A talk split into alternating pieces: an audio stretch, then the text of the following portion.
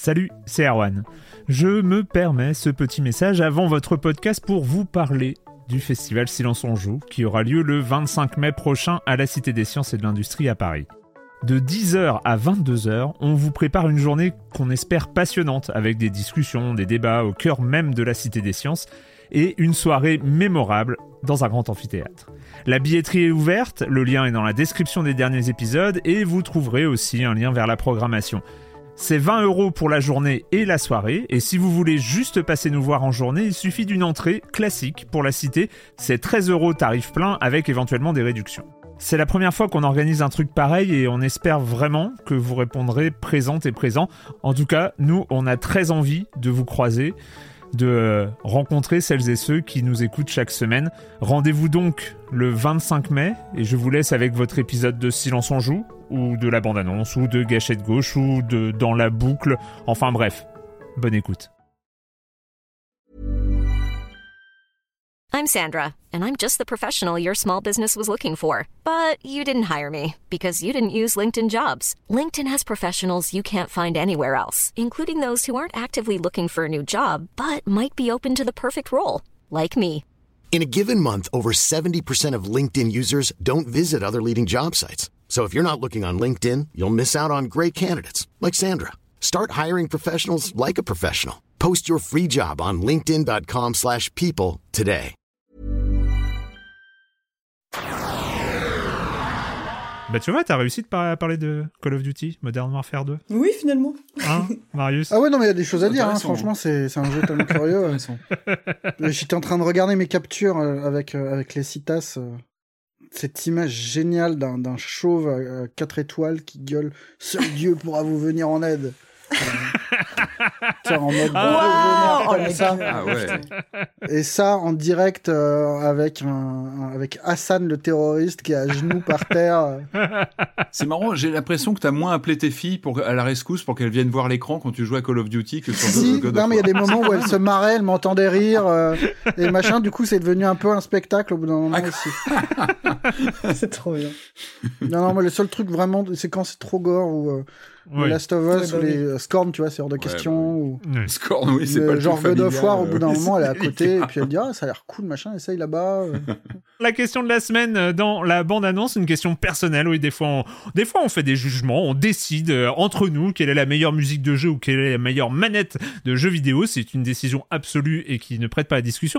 Et des fois, c'est de l'expérience personnelle. Quelle est votre pire mort? Et là, j'avais envie de savoir, parce que on se pose toujours ces questions-là, mais quel est le jeu sur lequel vous avez passé le plus d'heures de jeu? Vous avez passé votre vie, vous avez joué trop longtemps. Julie? Ah, moi c'est simple, hein. C'est Dead by Daylight, c'est sûr. J'ai mis du temps avant de m'en rendre compte parce que j'y joue sur PlayStation et contrairement à Steam, on n'a pas les heures de jeu qui s'affichent. C'est juste que chaque année, ils nous proposent de faire par exemple mon année sur PlayStation.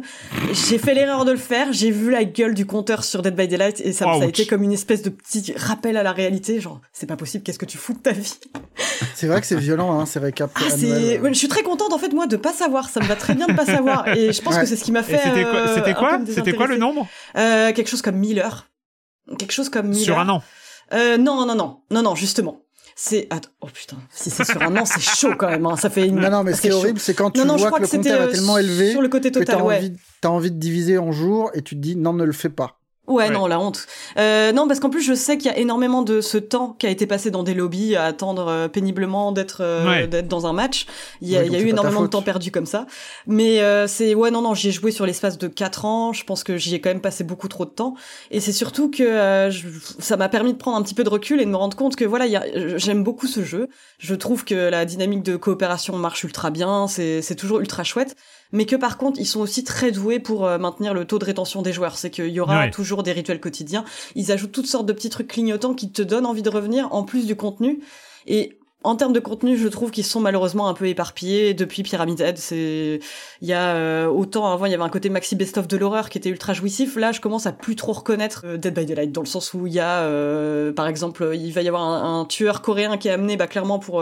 donner envie à la fanbase coréenne, leur faire plaisir. Il y a aussi des trucs avec l'attaque des titans. Enfin, on sent qu'il y a une logique commerciale qui a pris le pas sur la logique horrifique et la cohérence horrifique qui fait que je m'en suis détournée et que j'ai honte aujourd'hui quand je regarde mon compteur d'heures, mais voilà, j'ai quand même des excellents souvenirs sur ce jeu. Allez Patrick, fais-nous rêver. Allez, est-ce que ça va être une réponse originale ? Ou est-ce que ça va être du Patrick Lore ?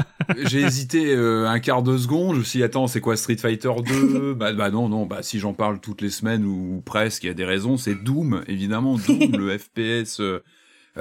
culte qui va approcher des 30 ans. Alors moi, j'ai pas dû le découvrir en 93 même, j'ai découvert un petit peu plus tard, j'ai eu mon PC un peu plus tard.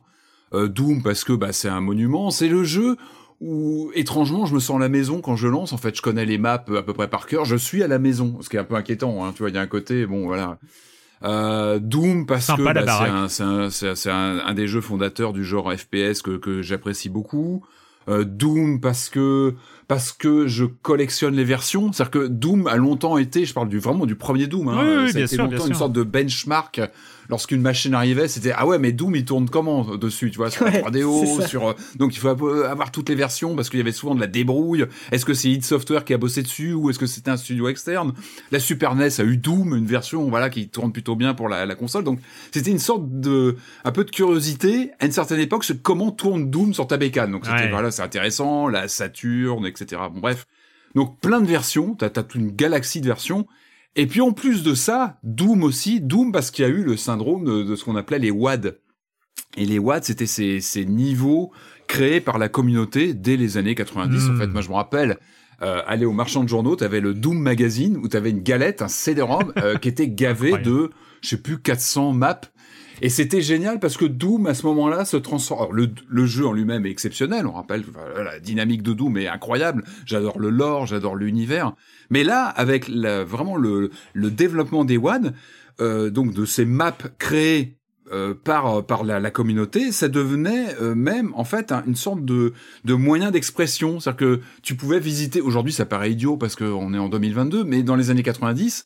tu pouvais visiter l'univers de personnes créées avec plein de petits clins d'œil, avec parfois des skins, t'avais vraiment des grandes customisations de Doom, t'avais Star Wars Doom, t'avais plein de modes de customisation visuelle. Mais en dehors de ça, même une map, c'est-à-dire juste un ajustement des cartes, tu visitais l'univers de quelqu'un et je trouvais ça fascinant. Et moi, c'est un jeu auquel je joue encore à Doom sur Switch, aux versions qui sont sorties, qui ont été bien mises à jour. C'est un jeu, je pense que jusqu'à la fin, j'y jouerai. En fait, je lâcherai jamais. C'est la maison. J'y retourne toujours. Et donc voilà, ma réponse, c'est Doom, tout simplement. Ok. Marius, je comprends ton histoire de benchmark. Moi, c'est la même chose avec les jeux de sport. Le côté nouvelle console, nouveau 2K, nouveau NHL, et voir comment ça tourne et ce que ça améliore de concret dans un truc que t'as tellement intégré que c'est de la routine en fait. Et tu vois les détails les transformations par génération de console. Voilà, t'es capable de dater les trucs, de dire ah là ça va plus vite dans les menus, machin.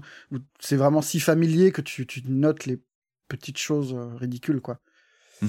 Mais je vais pas prendre 2K, je vais prendre les NHL pour une raison très bête, c'est que j'ai tellement saoulé ma femme avec ça qu'elle est capable de chanter certaines chansons de rock FM dégueulasses qu'il y avait dans les menus, que j'en ai pas honte parce que c'est devenu une blague et du coup les NHL, j'ai passé trop de temps dessus, elle le sait, elle m'en a voulu, elle me l'a pardonné, et on a réussi à survivre à ça. À passer outre. C'est une belle histoire. C'est une belle histoire. Ok. Moi, alors en fait, j'ai eu un épisode, m'a un peu fait penser à ça, mais j'ai eu un épisode dans mon deuxième stream que j'ai fait sur Slay the Spire, c'était vendredi dernier.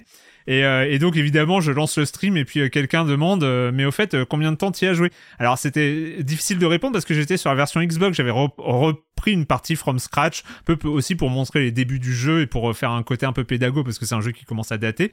Et quelqu'un m'a dit mais combien t'as joué en tout ? Et donc là je relance, je fais attendez, j'ai quand même regardé, puis je disais j'ai quand même beaucoup joué, j'ai dû jouer facile 850 heures ou un truc comme ça sur Slay the Spire, et puis là je vais sur Steam et sur Steam il t'indique le nombre et là je fais ah ouais, et là je lis 1335 heures. Ah ouais, c'est... Et là, ça fait ouch, quoi, c'est wouh! Et en fait, ce qui est marrant, c'est que du coup, je suis à peu près persuadé que Slay the Spire a battu le jeu parce que je m'étais désintoxiqué. J'avais commencé Slay the Spire pour me désintoxiquer de Hearthstone. auquel je jouais trop en fait, et donc j'avais vraiment arrêté par choix, c'est-à-dire je jouais trop à Hearthstone et ça me prenait trop de temps, ce côté free to play, retour, tout ça, et donc j'étais tombé dans Slay the Spire pour me désintoxiquer, et donc voilà, je pense que ça a dépassé, et en fait sur cette histoire de temps de jeu, moi j'ai quand même un souvenir, et il faut que j'en parle, c'est pas en absolu le jeu auquel j'ai le plus joué, mais c'est la première fois où j'ai arrêté de jouer à un jeu à cause du temps que je passais dessus. Ah, ouais. Et ça va parler à beaucoup de gens, hein. C'est une période qui a commencé en février 2005.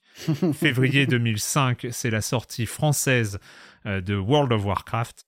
Et dans World of Warcraft, les gens qui ont joué le connaissent, il y avait cette commande qui s'appelait /played, qui te donnait ton temps de jeu en jours. Et en fait, je suis arrivé en fait, entre février et juin.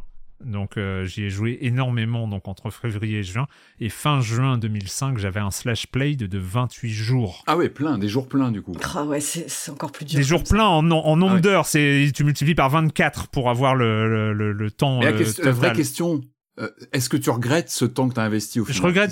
Je regrette pas d'avoir arrêté non plus. Moi je suis super fier de jamais y avoir touché. C'était vraiment un combat perso en me disant ne touche pas à ça. Parce que ça va être super et tu vas péter les plombs. Ouais, et ben j'ai pété les plombs. Et en fait, c'est vrai que quand tu te dis, OK, le jeu, il est sorti depuis 5 mois et j'ai passé un mois entier sur ces 5 mois, un mois de vie dans Azeroth et dans le monde de World of Warcraft. Et là, bah voilà, j'ai juste arrêté du jour au lendemain. J'ai fait OK, c'est bon. En fait, et aussi... quelque part, alors après c'est une justification qui est propre à notre travail, c'est j'ai vraiment arrêté, je m'en rappelle, j'ai d'autres jeux à jouer, et parce que je me souviens aussi, mais je me souviens que j'écrivais pour Libé, je chroniquais les jeux vidéo pour Libé à l'époque, si son jeu n'existait pas, et en fait le truc c'est que je me souvenais que chaque jeu que j'avais à tester était une plaie, c'est-à-dire le jeu, quelle que soit sa qualité, c'est dommage, ça me saoulait parce que tout heures passées sur un autre jeu, c'était des heures volées à World of Warcraft. Et j'étais dans cette idée-là, mais ça va parler à beaucoup de gens de cette époque-là. Et donc j'ai vraiment arrêté par pure sauvegarde, en fait. C'était parce que ton instinct était de continuer. Enfin, dis-toi que Slay the Spire, ça ne fait que 38 semaines de travail légal. À 35 heures. C'est vertigineux. C'est combien de semaines en une année? Voilà. Donc voilà. Et vous alors, si vous voulez nous partager, c'est quoi votre jeu qui vous a pris le plus de temps dans votre vie? Balancez le nombre d'heures et les nombres d'heures un peu honteux sur le Discord de Silence on Joue. Il y a un salon bande-annonce pour ça.